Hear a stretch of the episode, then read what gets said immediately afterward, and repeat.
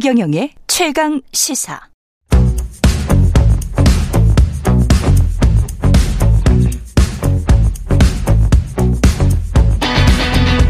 심리로 들여다보는 세상 이야기. 뉴스는 십니다. 네, 정치, 경제, 사회 등 우리 사회 다양한 이슈를 심리학적 관점에서 풀어보는 시간입니다. 뉴스는 십니다. 김경일 아주대학교 심리학과 교수 나와 계십니다. 안녕하세요. 안녕하세요. 예, 오늘 시작하기 전에 네. 아까 정진석 비대위원장이 언급한 내용이 있는데 이거 여론조사 이야기 안 하면 저희가 또 심의를 받을 수가 있기 때문에. 이준석 전 대표가 비호감도 1위라고 말을 했어요. 그 여론조사는 한국갤럽이 지난 13일부터 15일까지 조사한 정치계 주요 인사 호감 여부에 대한 내용이었고요. 자세한 내용은 중앙선거 여론조사심의 홈페이지를 참조하시면 됩니다. 예. 정치 뉴스는 이래서 참 힘듭니다. 예, 예, 좀 편안하게 이제 심리 뉴스 하겠습니다. 색깔과 심리학 있네요. 네. 인지 심리학을 전공하셨고 네, 색깔 심리 관계가 있죠. 어, 그럼요. 예. 저는 또 게다가 그 어, 석사 과정 재학 시절에 지도 교수님이 예. 전공이 색채 심리를 전공하셔서 아, 그렇구나. 어 색채 심리라는 게 따로 있군요. 있, 또. 있습니다. 그리고 그 관련 학회 회장도 오랫동안 하셔가지고 아, 그분이 예. 네, 그래서 정말 색채 공부를 많이 했었습니다. 저는 제 전공은 아닌데도 예. 그 많이 시켜 주셨죠. 그래서 예. 공부를 많이 그때 그때는 되게 하기 싫은 공부였는데 음. 어 저는 저 청각 쪽 공부를 하고 싶었었는데 음. 어 근데 그때 어쨌든 색채 공부를 많이 시켜줘서 오늘 또 제가 그래서 그 지도 교수님 덕을 보네요. 아, 이게 지금 색깔별로 한국 뭐 한국인이 좋아하는 색깔 뭐 이런 음, 것들도 음, 있고 음. 그럴 땐 뭐 자동차 색 관련해서는 옛날에 뭐 흰색 뭐 이런 이야기 음, 많이 했었잖아요. 가장 네, 보편적인 네, 네, 색깔이라 네. 그러고. 이 색깔과 심리에서 뭐 빨간색은 어떤 색깔입니까? 경고입니까 이거는? 일반적으로는 그렇죠. 일반적으로. 감각적으로는 그 교통 트래픽 사인들 어느 나라를 가도 빨간색이잖아요. 그렇죠. 예. 그게 재밌는 게 근데 감각적이다라고 하는 건 즉각적으로 느끼는 메시지거든요. 그렇죠. 그런데 상징적인 그 메시지랑은 좀 달라요. 아, 직관적으로는 그런데 상징적으로는 다르군요. 그렇죠. 그러니까 거기다가 그 감각적인 색깔에 어떤 메시지나 어떤 그 상징성을 부여하느냐, 노력하느냐에 따라서 전혀 다른 방향으로 가는 겁니다. 그러네. 그럼 그래서- 상징성은 문화적인 거고 시간으로 우리가 만들어 놓은 거예요? 그렇죠. 그래서 그, 네. 그 본인의 정체성일 수도 있고요. 아, 네. 그렇습니까? 그리고 문화적으로 오랫동안 바라보는 시각일 수도 있는데 네. 그래서 제가 제 지도 교수님한테 가장 기억에 남았던 것 중에 하나가 바로 뭐냐? 무슨 색은 뭘 뜻한다, 무슨 색을 뭘 뜻한다. 이렇게 단순하게 연결하면 정말 큰일 난다. 아, 정말 이것도 똑같구나. 네, 네, 네.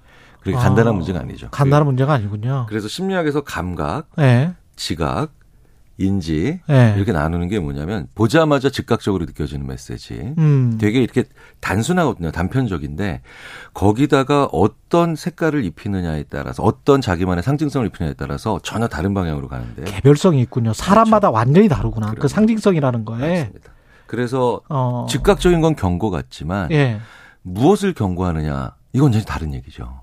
어. 그러니까 예를 들어서 어, 정당적 색깔도 자 경고하는 건데 경고하는 건데 경고한다는 건 일단 잠시 멈춰라라는 뜻이잖아요. 예. 그런데 무엇 무엇을 경고하면서 멈추느냐는 전혀 다르죠. 음. 약자의 권리를 침해하는 것을 경고하면서 멈추는 수도 있고 예.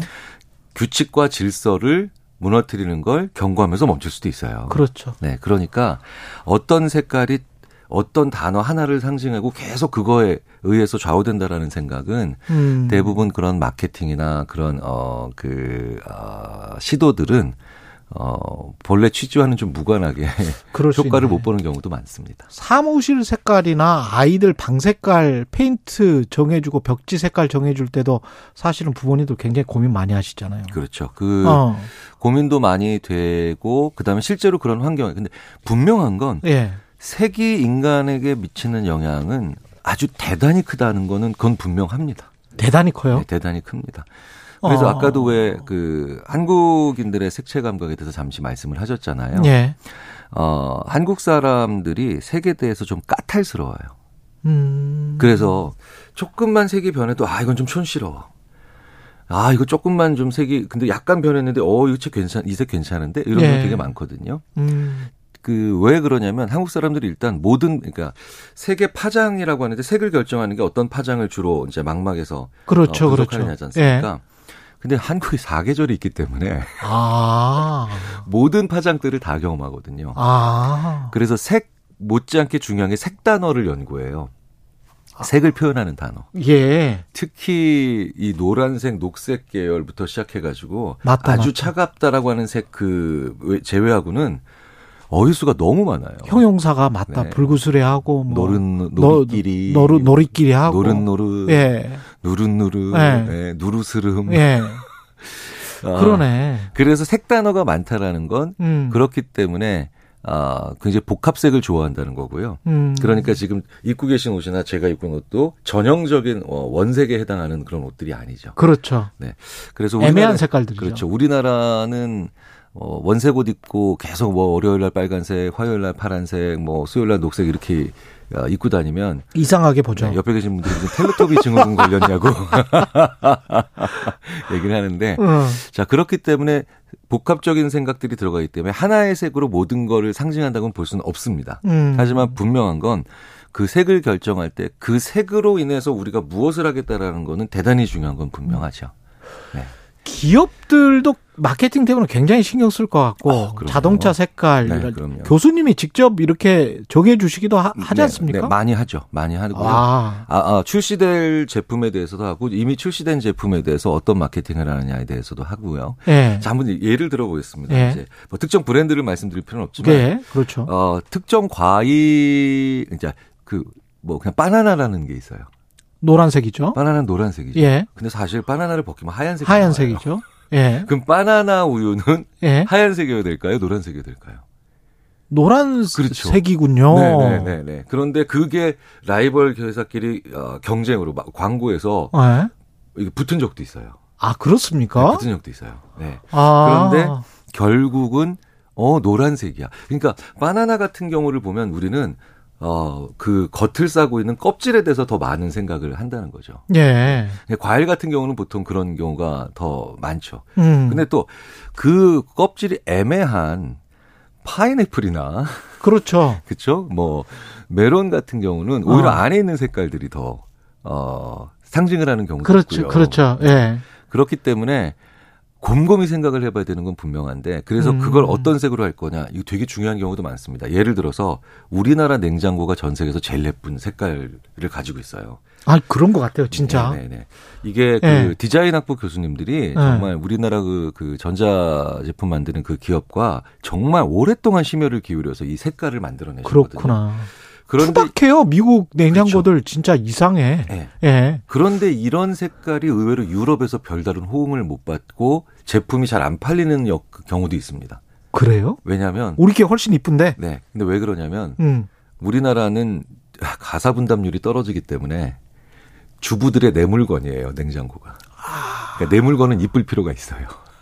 다르구나. 네. 냉장고, 세탁기 다 우리는 네. 되게 이쁘잖아요. 그렇죠. 근데 가사 분담률이 굉장히 균등하게 잘돼 있는 유럽의 문화. 가족들이 거의 4분의 1씩 문을 열거든요. 4인 가족이. 그래서 냉장고를. 거기는 기계처럼 그렇게 만드는구나. 네, 그래서 거기는 냉장고는 음식물의 부패를 방지해 주는 장치 이상도 아니고 이하인 경우도 많죠. 그래서 항상 옛날 전통적인 그냥 하얀색. 네, 네.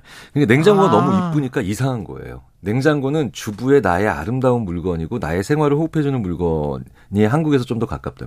그래서 냉장고가 우리는 거실 쪽에 주방에서 거실 쪽으로 좀 나와 있습니다. 예. 근데 아, 특히 북유럽 같은 경우는 냉장고가 왜 뒷뜰로 나가는 뒷마당에 이렇게 물건 쌓아놓은 대로 나가는 그쪽에 붙어 있는 경우도 많아요. 지금은 많이 발전하기는 했지만 사실 우리나라 자동차 색깔 가지고 어 조금 비아냥거리는 이야기를 많이 네, 했었잖아요. 네, 네, 네. 8, 90년대. 지금은 좀 많이 그렇죠. 좋아졌지만 왜 그렇게 차이가 났던 겁니까? 그러니까 이제 자동차의 색깔도 네. 우리나라에서는 그 사람의 격을 뭐 보여준다 이렇게 얘기하지만 예. 그 격을 보여준다가 예쁘고 아름답게 보이고 싶은 격이 아니라 음. 무시받지 않으려고 하는 격.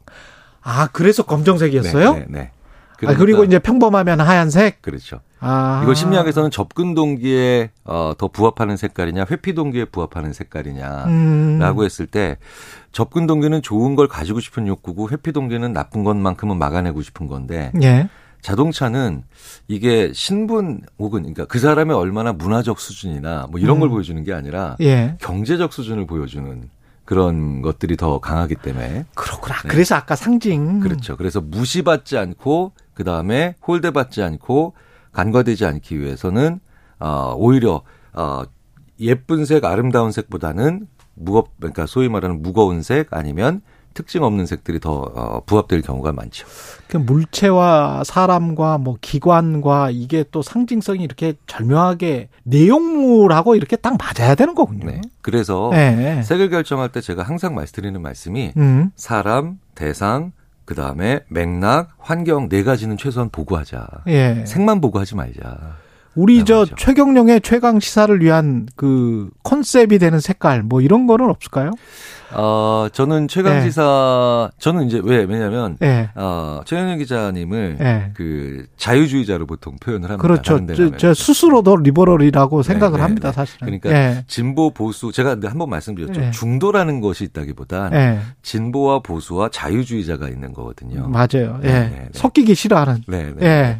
그렇다면 자유주의자의 색깔은 전통적으로 빨강과 파랑으로 대변되는 그런 그 색보다는 좀 다른 축에 있는 색깔일 수가 있죠. 예.